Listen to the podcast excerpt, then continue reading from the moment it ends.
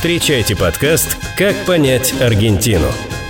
У микрофона кандидат экономических наук, доцент ВАФТ Иран Хикс Олег Абелев и кандидат социологических наук, историк, политолог и специалист по международным отношениям Михаил Дьяконов – Друзья, всем здравствуйте, всем добрый день. Меня зовут Олег Кабелев, в эфире подкаст «Америка Латина». Мы продолжаем говорить про культурный, социальный и вообще не только эти два, но и, в принципе, мировой контекст Латинской Америки. Сразу хочу сказать, дорогие друзья, прошлый выпуск, который мы делали про футбол, нашел отклик в сердцах трудящихся слушателей. Я, например, получил отзывы на свою электронную почту. Несколько человек мне написали «Автор, жги еще», что, в общем, э, нас Мишей э, на дальнейшую работу в рамках записи подкастов только-только сподвигает. Поэтому, уважаемые слушатели, не будьте безучастными. Я еще раз хочу в самом начале традиционно сказать о том, что это вещь, которую нужно обязательно продвигать в массы, потому что не понимая культурного контекста того, чего вы слушаете, чего вы едите, что вы ощущаете, наверное, это будет не совсем полноценное понимание того, что вы делаете. Напоминаю, что в описании каждого эпизода есть наши адреса адреса в телеграммах, мои и моего соведущего Михаила. И э, можно нам написать, задавать свои вопросы. И если таковых вопросов наберется достаточно большое количество, мы сделаем отдельный эпизод ответов на ваши вопросы. Я с удовольствием представляю своего соведущего, историк, э, культуролог, э, философ, кандидат социологических наук, мой хороший друг Михаил Дьяконов. Миша, привет. Привет, Олег. Привет всем, кто нас слушает.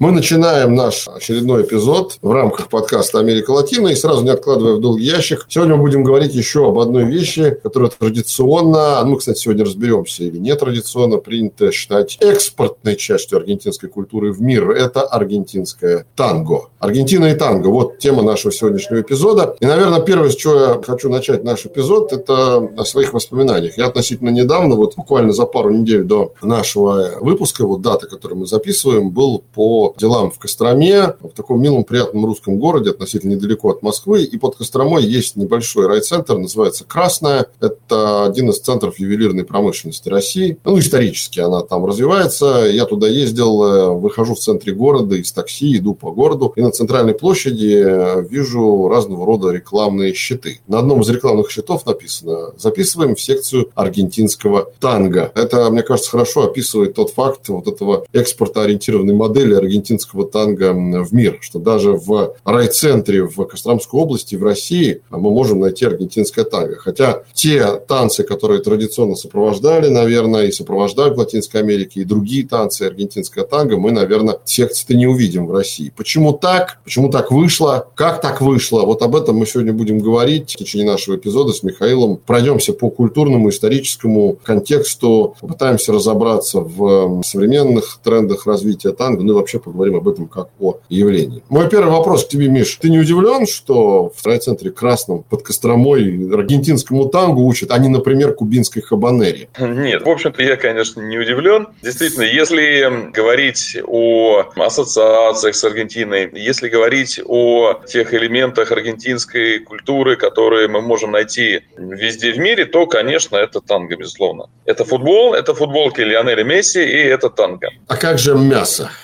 Помнишь, мы с тобой... Ну, мясо все-таки едят уже там какое-то свое, и шашлык, и бифстроганов, и прочее, прочее. А вот угу. танго неизменно аргентинская, действительно. Да, ну, кто хочет понять, почему это футбол, всех отсылаю к предыдущему эпизоду, который вот последний вышел, можно его послушать, он уже на всех платформах есть. О футболе не будем, будем о танго. Давай немножко начнем с исторического контекста. Во-первых, насколько танго вообще можно считать аргентинским танцем? Потому что я вот, э, готовясь к эпизоду, прочитал цитату выдающегося писателя латиноамериканского Хорхе Луиса Боргеса, который сказал, что танго вышло, значит, из э, смеси Мелонги и Хабанер. Вообще, какие есть точки зрения насчет происхождения предыстории танго? Мы, когда говорили об аргентинской кулинарии, кухне, мы как раз рассматривали ее с точки зрения связи с аргентинской историей. И вот если мы говорим о танго, то и здесь тоже связь самая-самая тесная. Буквально с какими-то важными периодами аргентинской истории. Ну, а прежде всего это, конечно, золотой век, который начинается где-то вот в 80-е годы еще 19 века, заканчивается в 30-е. И примерно на этот период приходит приходится великая европейская миграция в Аргентину, и на это время приходится как раз такой первый этап развития танго, который называется «Старая гвардия», «La Guardia Vieja». Конечно, нужно обратиться немножечко к предыстории, то есть откуда это все вырастает. Само название танго и какие-то корни, они во многом, кстати, оказываются забыты, потому что они связаны с черными рабами, которых испанцы привозили в Латинскую Америку, в том числе в Аргентину, но, как мы знаем, Аргентина – это одна из самых белых в расовом отношении стран мира за пределами Европы. И вот на одной из лекций офлайн мы этого касались. Сознание аргентинцев, как бы этот факт рабства чернокожих, этот факт, элемент вот этой культуры, он буквально стерт. Это такое самими чернокожими аргентинцами, это расценивается как такой вот, что ли, стирание из истории буквально своего места, своего какого-то вклада.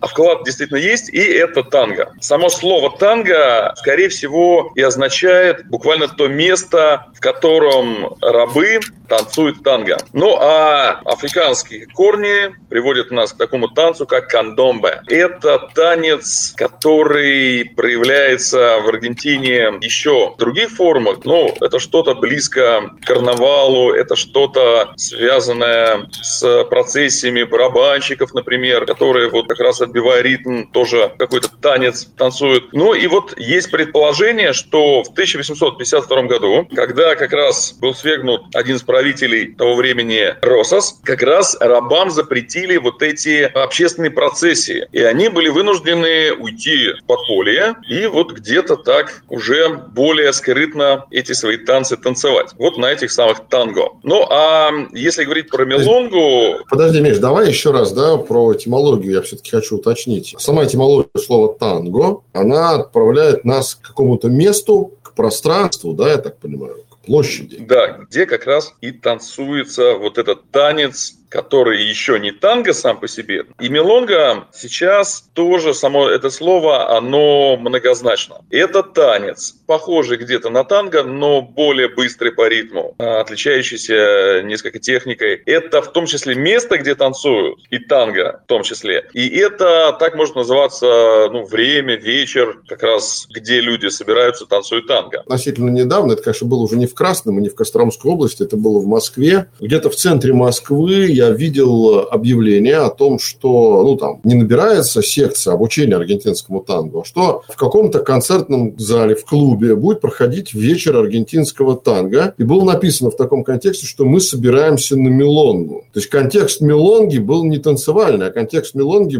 видимо, обозначал сам вечер, что ли. Я так понимаю, это двойная встреча, да. Сама а. встреча, сам вечер в данном случае и будет называться мелонгой. При том, То есть это не только есть... танец, это еще да. и э, мероприятие. Да. Ну и происходит вот это слияние таких элементов африканских, латиноамериканских из других стран. И этап, когда танго развивается в рамках каких-то где-то скрытых э, пространств, но потом уже будут возникать такие академии танго. И в в данном случае мы можем сказать, что здесь как раз и закладываются хореографические основы танго. И мы можем выделить несколько моментов. Во-первых, это очень тесно связанные пары. Есть разные стили танго, где партнеры, ну, несколько дальше друг от друга находятся, между ними больше пространства, но все-таки, наверное, вот образ танго, который у нас есть в сознании, это такой максимально друг другу прильнувшие мужчина и женщина. У меня, кстати, еще один стереотип сидит такая стигма в голове, но, может быть, это стереотип, ты сейчас э, поправишь меня, что это не только в танце максимально прижатые друг к другу мужчины и женщины, но и максимально друг от друга отжатые. Вот когда идет э, партнером, условно говоря, какие-то поворотные движения, вот это вот отклонение не только головы, но и торса друг от друга, это ведь было довольно популярной темой и киноафиш, и карикатур. И это проходил вот этот образ, да, мужчин и женщин, танцующих друг от друга с отклонением торса, торса, да, ну, довольно часто. Это ведь тоже танго, либо я заблуждаюсь. Все верно. А это как раз другие важнейшие элементы. Это походка, и это то, что на испанском называется корте и кебрада. То есть это разрез, прерывание самой походки, прерывание этого движения.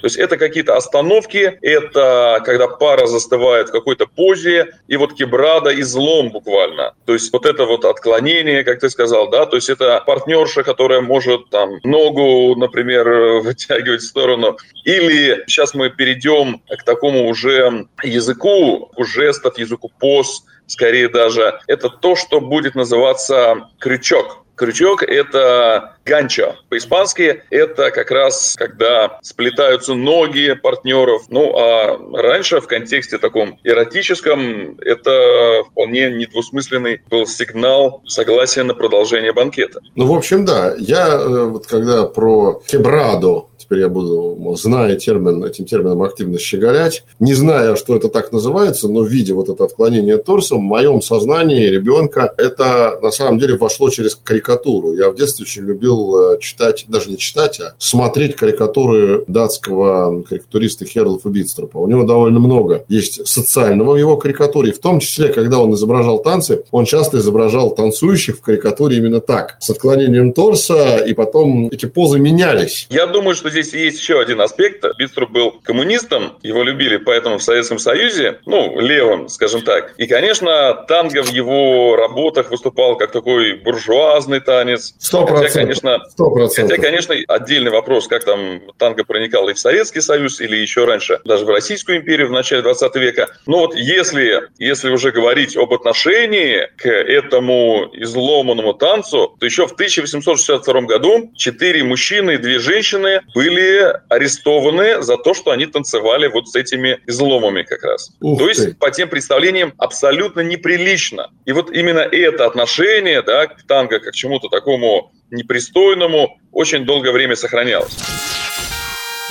Как понять Аргентину?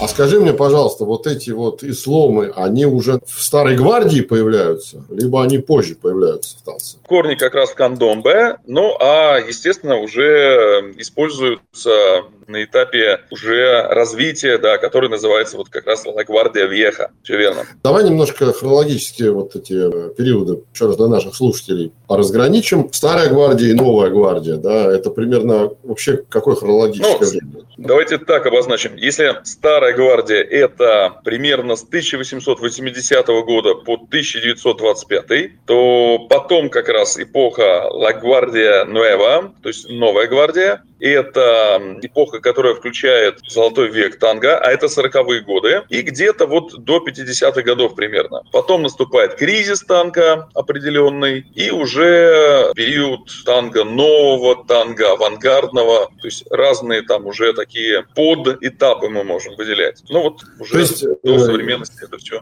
Через два года мы будем отмечать столетие новой гвардии, переход со старой гвардии на новую гвардию. Я, конечно, так пафосно сказал, но ты же все-таки все-таки историк, поэтому я не могу тебя не спросить. Чем отличаются историки от тех, кто интересуется историей? Знаешь, те, кто историей интересуется, они просто знают смену эпох и даты, а историки понимают причины. Поэтому я тебя не могу не спросить, что стало причиной в 25 году перехода от старой гвардии к новой гвардии. Что произошло-то, что случилось? Пару слов все-таки про старую гвардию мы должны сказать, Давай. потому что на этом этапе происходят тоже важные такие события, а именно танго, сначала возникающий как танец, потом развивается как музыкальный стиль. И здесь важные события происходят именно вот в тех коллективах, которые играли танго. Это было танго-трио в основном, или, по крайней мере, трио составляло вот сердцевину какого-то даже оркестра. Это гитара, скрипка и флейта. Но вот именно как раз э, во времена Старой Гвардии флейта заменяется ключевым музыкальным инструментом для танго. Именно тем музыкальным инструментом, который вот создает тот самый дух танго, в котором он буквально заключен, покоится. Это бандонеон. Это музыкальный инструмент, так, для непрофессионалов похожий на гармошку, ну, то есть относящийся вот к классу гармоник. И это инструмент, который привезли немцы. То есть, опять же, да, такой контекст у нас иммиграции возникает. И как раз, когда бандонеон заменил флейту, здесь, я бы сказал, появляется во многом в музыке тот танго, которое мы знаем, к которому мы привыкли. И, конечно, это социальный аспект развития танго конца 19-го, начала 20 века. Мы уже сказали, что это такое восприятие как чего-то аморального, греховного. Даже Папа Пи X, он так клеймил танго. Ну, а чего уж говорить, если высшие сословия аргентинского общества, ну, естественно, сами к этому именно таким образом и относились долгое время, до того, как танго проникнет именно вот в салоны, в какие-то дорогие рестораны. Миш, а скажи, пожалуйста, а вот э, появление бандонеона – это еще период Старой Гвардии? Да, это где-то вот как раз конец 19 века. А можно сегодня на улицах, в клубах, где-то на праздниках, ну вообще в Буэнос-Айресе или может в Аргентине услышать еще танго с флейтой? Или это уже настолько ушло в историю, что все? Да, это что-то уже такое доисторическое буквально. То есть это такие исторические о... реконструкции, такой винтажное да. танго. Да. Я понял. Да. Окей. Ну, ну и вот. И если мы говорим о развитии танго, привязываясь к истории Аргентины, к истории Буэнос-Айреса, города, в котором возникает танго, ну тут, конечно, уругвайцы добавят, а как же Монтевидео, да, вот мы сегодня не будем практически говорить про Монтевидео, только его упомянем. Конечно, мы когда-нибудь это... будем говорить о нем отдельно, может быть, в другом да, эпизоде. Да, да, ну, конечно, это два города по обе стороны Рио-де-Ла-Плата, где как раз все вот эти процессы и происходят. Так вот, Дело в том, что в социальном отношении танго возникает как танец побережий, окраин Буэнос-Айреса, как танец моряков, бандитов, проституток, такая маргинальная достаточно среда. И не случайно даже сейчас на уровне ну, таком уже туристическом, образ танго, наверное, в наибольшей степени мы увидим именно в районе Лябока. Лябока – это и есть порт, старый порт, с которого начинался Буэнос-Айрес. Ну, вот сейчас там разноцветные домики знаменитые. И, кстати, улочка Каменита, который получает свое название в честь одного из самых знаменитых танго. И тогда это был гораздо менее приятный район. Это бараки, это бордели. И вот, как считается, танго возникал как танец именно в этих борделях. Танец или в ожидании свидания с дамой. Танец, действительно, который зачастую танцевали именно мужчины друг с другом. Кроме того, умение танцевать танго вот в этой среде, оно действительно ценилось. Ну и поэтому мужчины друг с другом могли это все оттачивать. Ну и, конечно, здесь кто-то даже укажет на такой определенный еще и гомосексуальный подтекст, который здесь мы можем вот найти. Да? Я только на... хотел как раз про это спросить тебе, раз уж мы так идем, не откладывая в долгий ящик, а вот по конве нашего эпизода, даже мужчины друг с другом оттачивали мастерство в ожидании дамы. У меня сразу вопрос, а в ожидании дамы ли? И только ли дамы? Я так понимаю, что не обязательно. Ну, в основном это были классические все-таки какие-то дома свиданий. Но и любопытно, что в названиях танго, в тексте, когда уже появляются тексты, то есть когда уже танго постепенно становится сначала мелодией, потом песней, мы найдем очень много достаточно неприкрытых каких-то намеков. Ну, например, если мы даже просто назовем название, ну, допустим, «Аль Пало». «Пало» означает «палка». Я думаю, ассоциация очевидная, да? Или да, «Метеле бомба аль примус». «Примус» это, ну, примус мы знаем, да, то есть такая печка. Так вот, ее нужно как-то так приводить в движение, чтобы запустить, ну и тоже с какими... Тоже контекст а, понятен, да. Да, контекст понятен. Или еще интересно, даме ла лата, дай мне жетон, латунный жетон, который выдавали как раз в борделях. Или еще интереснее, афитате эль синке эль очо эс фиеста. Буквально можно перевести так, побрейся седьмого, потому что восьмого будет праздник. Замечательно. Да. То, есть, то есть сами названия и какие-то образы, и те образы отношений, которые раскрываются нам в тексте танго, они были достаточно очевидны. Ну, понятно. И, конечно, да. порождаемые. Как понять Аргентину?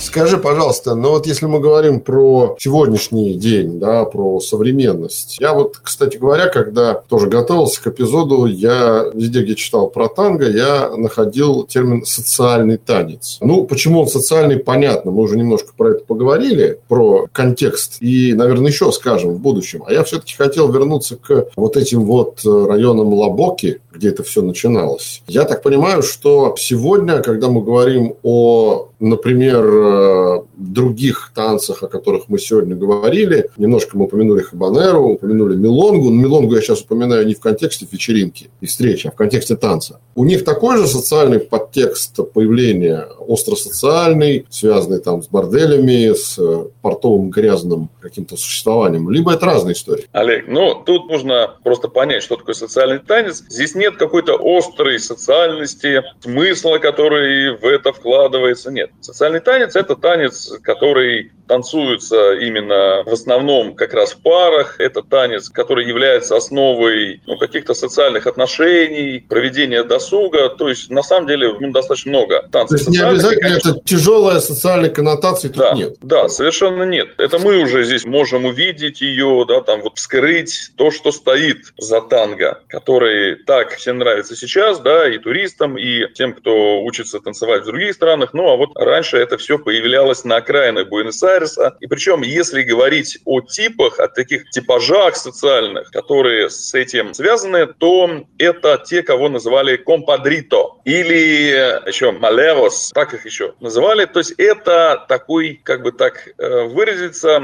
современным русским языком, наверное, мы бы их назвали, может быть, гопники, может быть, как-то еще. Но это не просто, конечно, гопота окраинно. Это люди с неким кодексом чести неизменно. Буквально готовые сражаться на ножах друг с другом, но не готовые начать битву, пока у противника нет оружия, например. Так что в основе танго, по крайней мере, старой школы, лежат такие образы, мы можем сказать, конечно, мачизм, конечно, вот это вот представление о мужчине, который берет свое, который именно с высоко поднятой головой, утверждая ценности, вот эти самые, он идет по жизни. И в прошлый раз я, конечно, немножечко говоря о писателе Борхесе, преувеличил его ненависть к танго. Его отношение к танго было все-таки гораздо сложнее, я бы сказал, было амбивалентным. Вот он скорее не признавал танго именно такое, которое появится чуть позже. Танго, преисполненное страдания. Танго, в котором мужчина жалуется жалуются на жизнь. А вот это танго, в котором утверждается сила, танго такой героической основы, его как раз Борхес ценил. А кто это такие, компадритос? Кто это такие? По сути, это же и есть гаучо. Это и есть такой ключевой образ вот этих аргентинских ковбоев, которые воплощают собой фактически национальный тип,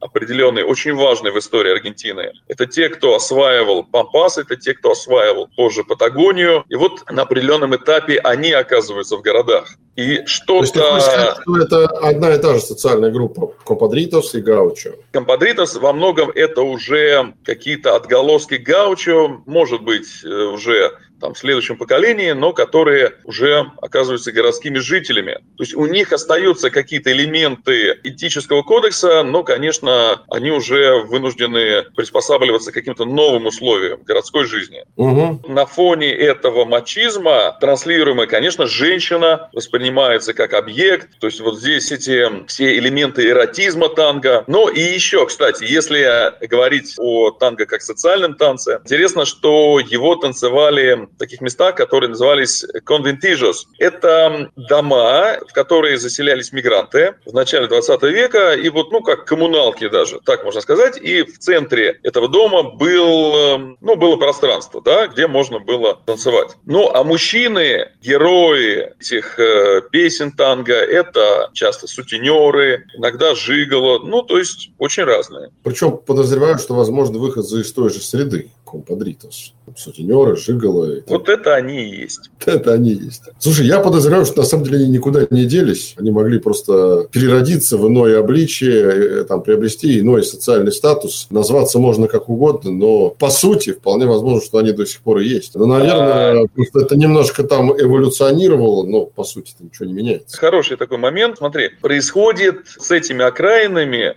в конце концов, примерно то же, что, например, с Гарлемом в Нью-Йорке. Или, наверное, даже с некоторыми окраинами Москвы. То есть до какого-то момента такие маргинальные, они становятся, в конце концов, престижными, то есть развиваются. Тот же район Палермо, например, где как раз вырос Борхес, или район Ля Бока, который из портового становится туристическим. Конечно, это все трансформируется. И в том числе те люди, которые танцуют танго, те люди, которые будут петь танго. И вот дальше происходит этот самый переход. Но прежде чем говорить о уже новой школе, мы, конечно, должны здесь увидеть, найти в танго связь с национальной психологией. Я хотел еще все-таки, во-первых, один пассаж по поводу маргинальных районов сказать. Да, Лабока может стать туристическим районом, Палермо может стать туристическим районом, но думаю, ты, наверное, не будешь отрицать, что и в современном Буэнос-Айресе есть маргинальные районы. Или там какие-то части города, где эти компадритос с удовольствием в новой ипостаси себе живут. Да, только я думаю, что уже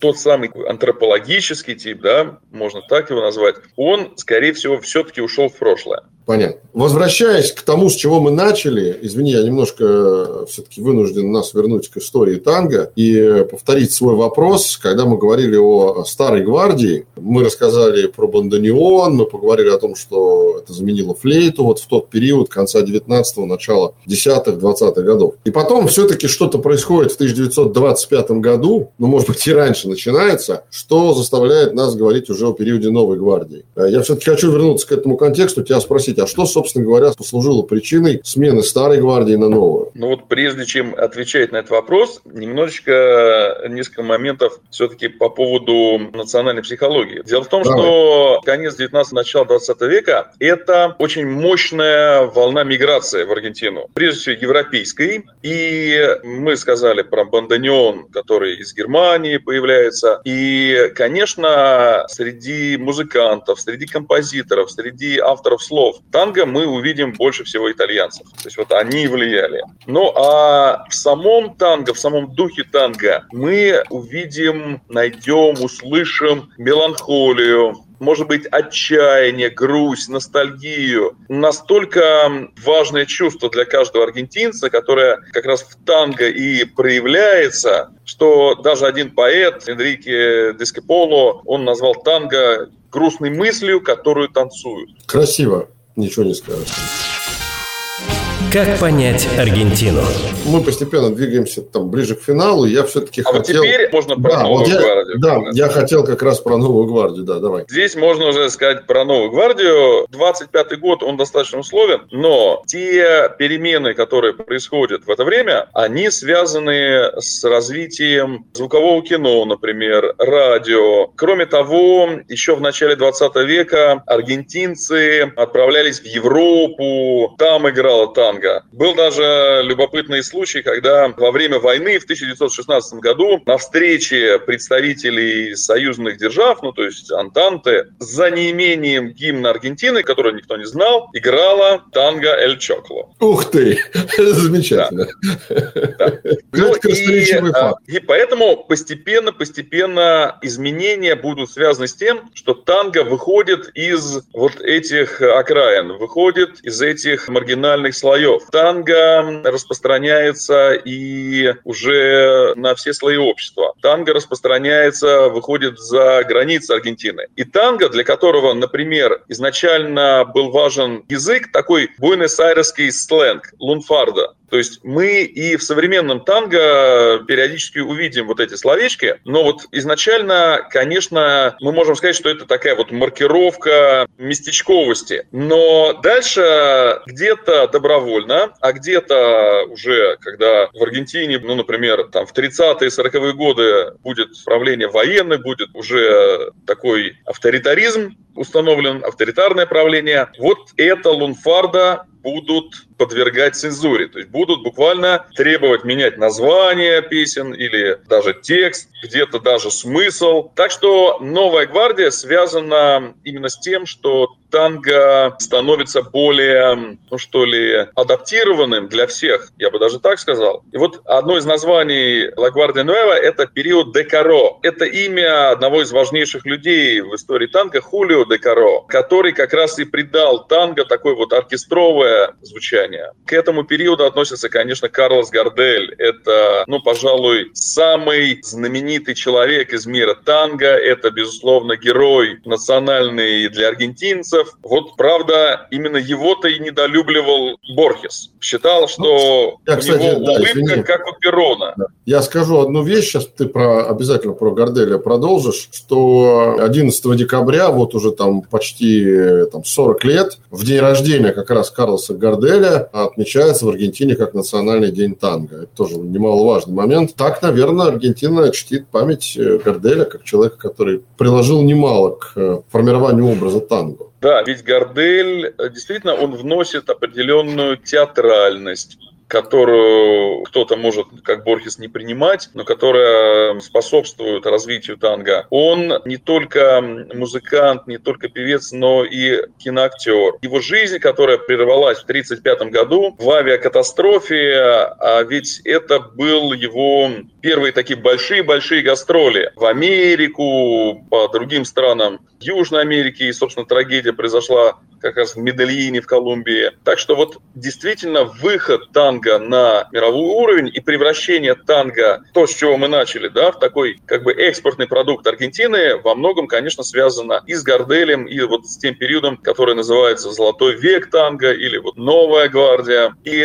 дальше мы можем еще назвать, конечно, важную фигуру танго. А я это раз, да, Пиццола, да, я как раз хотел да. сказать, что следующий да, важный век, наверное, можно назвать то, что произошло через 10 10 лет, в 1935 году, когда за несколько лет, по-моему, там, может быть, даже месяцев, я точно не помню, до своей гибели, Гордель встретился с Пьяцолой, они же встречались. Да, а, Пьяцола... Ему было там лет 10, наверное, он был совсем маленьким. Но символическая передача вот этого да. вот статуса звезды да. короля танго, она случилась. Да, Гор... Все верно. Гордель был его старшим современником. И вот Пьяцола – это тот человек, который дальше развивает танго, который делает его, я бы сказал, настоящим уже музыкальным искусством, не стыдным уже ни для кого, потому что он развивает именно ту часть танго, которая была в нем всегда, а это импровизация. И вот здесь, смешивая с определенными тенденциями джаза, танго, конечно, пойдет по правильному, я думаю, пути. Ну, я не знаю, я думаю, что история рассудит, правильно это путь или нет. Я могу сказать свои впечатления, как человек, который был на концертах, видел, э, как танцуют танго на сцене под музыку Пьяцолы. И для меня лично это, конечно, было одно из самых ну, наверное, значимых, в хорошем смысле слова, потрясений и разбивания стереотипов того, что я думал о танго до, и что я стал думать о танго после того, как я посетил этот концерт. Это к вопросу как раз о новой волне, если можно так выразиться, в танго. Как понять Аргентину?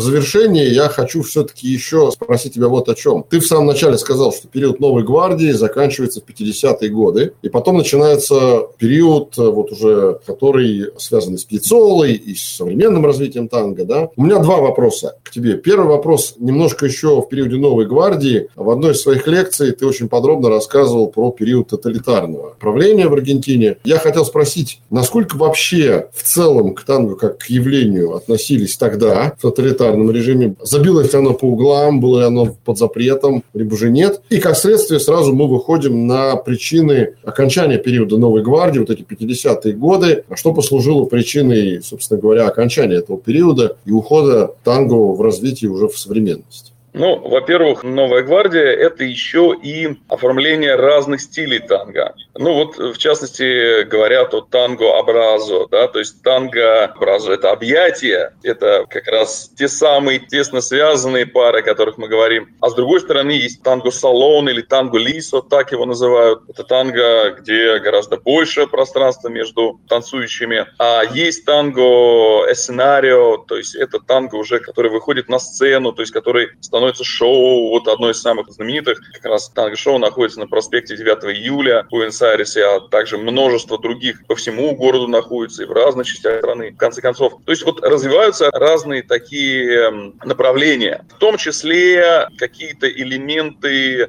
других танцев, других музыкальных направлений проникают. Когда мы встречаем танго авангардное, допустим, или, кстати, если говорить о таком социальном аспекте, квир-танго, где стирается вот эта, что ли, ведущая роль мужчины, где это могут быть два мужчины или там две женщины, пожалуйста. Это тоже такое направление существует.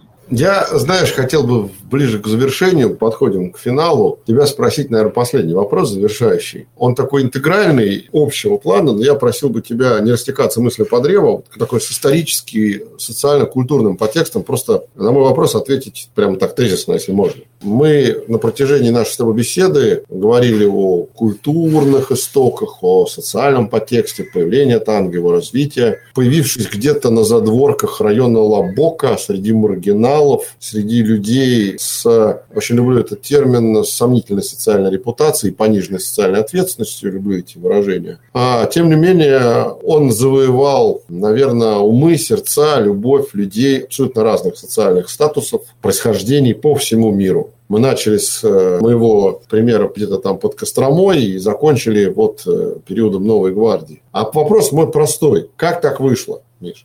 Извини за простой вопрос. Да, вопрос, который требует от нас еще раз всю историю практически 20 я... века, не только... Тезисно не я тебя прошу веке. просто, да, вот все-таки основные такие вот моменты, которые способствуют этому. Потому что, ну, условно говоря, вот возьмем украинский гопак, да, тоже танец, имеющий определенные культурные, социальные какие-то, но это другая история, да, он не завоевал там сердца всего мира и не учит гопаку в аргентинских городах. А в российских городах танго учат. Вот как так вышло? Я думаю, что, конечно, это, как мы сказали уже, там, развитие тех средств, которые позволяют танго распространяться, в том числе в другие страны. Но, конечно, этого бы не произошло, если бы в самом этом танце, в самой, может быть, этой музыке не было чего-то такого, что подхватывается, что трогает людей во всем мире. И я думаю, что это и что-то типично аргентинское, вот та самая грусть, та самая ностальгия. А с другой стороны, это Саутада. и эротизм. Да, да. Это и эротизм танго, это вот его это такой высшей степени эротического напряжения, диалог мужчины и женщины. Миш, я тебе немножко помогу. Я сейчас то, что ты говоришь, попытаюсь тоже свою точку зрения высказать. В трех прилагательных, есть сжать. Это многогранный, не строго детерминированный комбинированный танец. Можно так сказать? Ну, то есть, это танец, который может быть трактован по-разному в разных социальных ситуациях, в разном социальном контексте. И это, наверное, его и делает мировым. Согласен, согласен. Это возможность самого этого танца или самого этого жанра дальше уже распространяться по миру. Мы можем, например, назвать финское танго. В Финляндии, это может показаться странным, но в 40-е годы золотой век аргентинского танго дал ростки именно Финляндии, и дальше оно продолжило развиваться в этой северной стране. Вроде бы, да, насколько разные Финляндия и Аргентина по духу, по какому-то, опять же, по национальной психологии. Но вот здесь, как мы видим, тоже оказывается что-то очень такое близкое у этих народов, которые